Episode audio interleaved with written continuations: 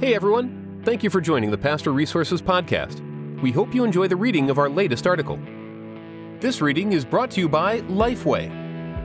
The Christian Standard Commentary series focuses on the theological and exegetical concerns of each biblical book, while paying careful attention to balancing rigorous scholarship with practical application. Grab your copy at lifeway.com. 12 Powerful Ways Jesus Chooses to Not Play Nice. Part 1. What happens before the Bible's most famous verse, John 3:16? To Jesus, the master conversationalist, relationship and meaning triumph over social norms every time. He interrupts, he puzzles, he changes subject, he provokes, he monologues. It's all fair game toward one overriding mission.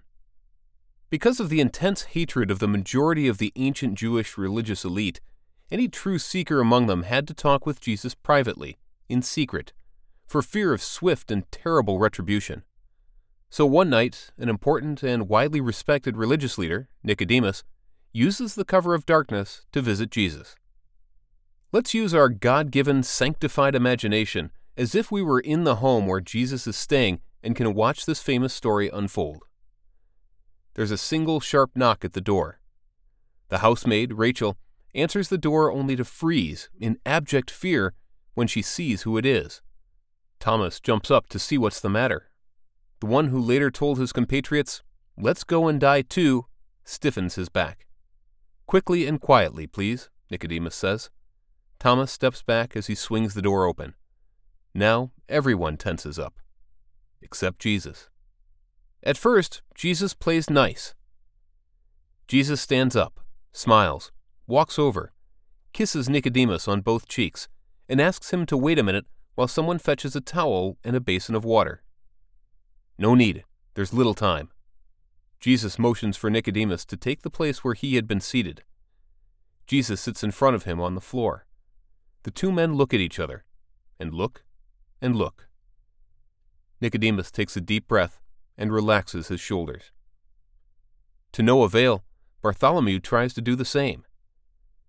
Nicodemus begins his oft rehearsed speech in hushed tones. Then Jesus chooses to not play nice.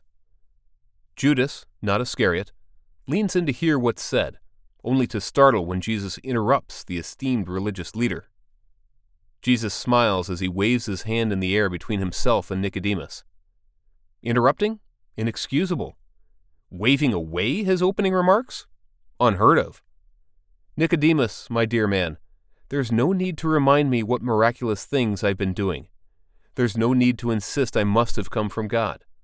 I know full well who I am. And you, you are one of our nation's greatest religious teachers.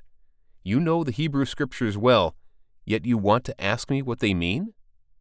In particular, you're puzzled that God promises to one day give his people new hearts. Yes, that day has come, and you must be born again. Nicodemus is confused. Born again? Sure, that's going to happen, just as soon as I figure out how to get back in my dear mother's womb. Rachel cups her mouth. The disciples chuckle. Ouch! Not what I wanted to think about. Jesus comes right back at him.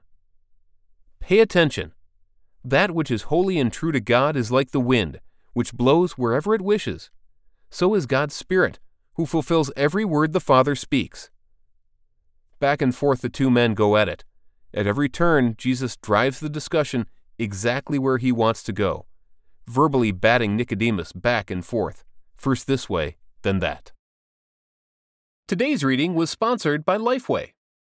The Christian Standard Commentary series focuses on the theological and exegetical concerns of each biblical book, while paying careful attention to balancing rigorous scholarship with practical application. Grab your copy at lifeway.com. This series helps the reader understand each biblical book's theology, its place in the broader narrative of Scripture, and its importance for the church today. Drawing on the wisdom and skills of dozens of evangelical authors, the CSC is a tool for enhancing and supporting the life of the church. Again, grab your copy at lifeway.com. Thanks again for listening to the Pastor Resources Podcast. To read all of our articles, head over to pastorresources.com. And don't forget to subscribe to our podcast for more articles and special interviews.